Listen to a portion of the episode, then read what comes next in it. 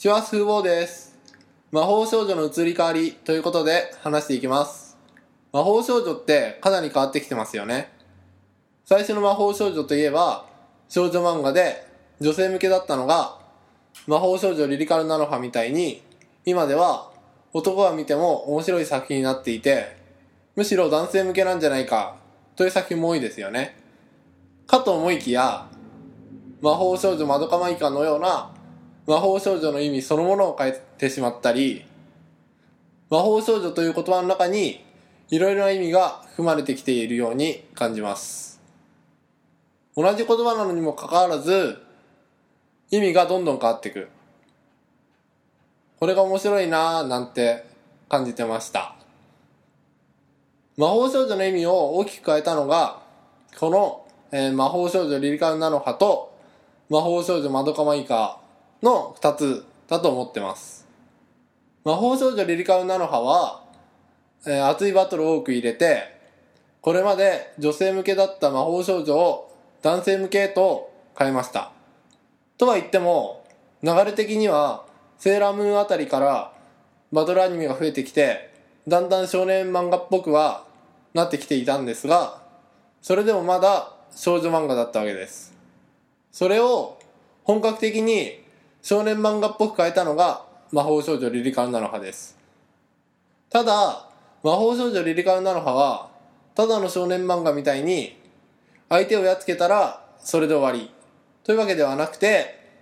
相手を倒すことよりも友情に焦点がいってるんですよね。例えば最初の魔法少女リリカルなのはの無印であれば、なのはとフェイトが対決するわけですが、なのはもフェイトと戦いたいというわけではなくて、フェイトと話がしたいとか、フェイトのことを知りたいとか、そういった感情ですよね。これって少年漫画というよりは少女漫画的な要素で、元々の魔法少女が持っていたものを残しつつ少年漫画の要素を付け加えたということにものすごく意味があるんじゃないかと思います。意味があるってどういうことかというと、よく伝統を守ろうとかって言いますよね。それとは反対に、伝統は古くて意味がないから変えていかなくてはいけないという意見もあります。ただ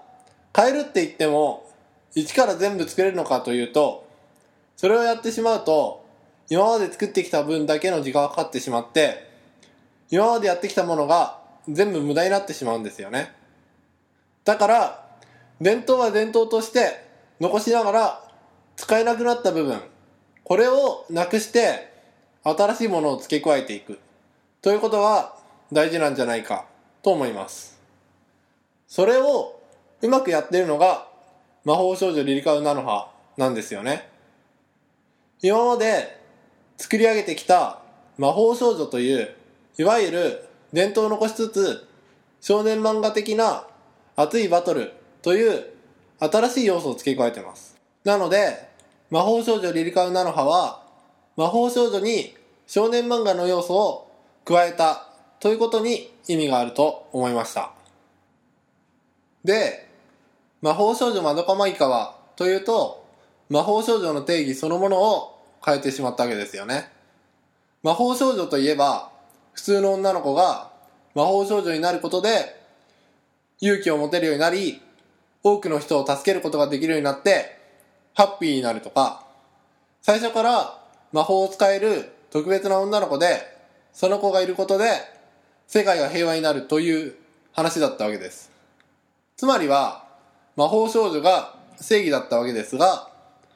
魔法少女まどかマギカはその全く逆で、魔法少女が悪になってしまっているんですよね。魔法少女になることで最終的には魔女になってしまって世界を壊す存在へと変わってしまう。結局今までやってきたことが無意味だったということになってしまうんですよね。もはや魔法少女の意味自体を変えてしまったんです。これってものすごく重要なことなんじゃないかと思います。なぜならそのものの意味をもう一度考えさせられるからです。言葉ってかなり曖昧でイメージで勝手に決まっちゃってるんですよね。魔法少女といえばこんな感じってだいたいイメージできますよね。しかしそれが本当に正しいのかどうかというと曖昧なんですよね。だから一度考え直すことが大事なんじゃないかななんて思います。考え直してみると、魔法少女みたいに今までは魔法少女は正義だったんだけど悪の部分もあるといったことが見えてくるわけです。物事には両面があっていい部分もあれば悪い部分もあるんですよね。それが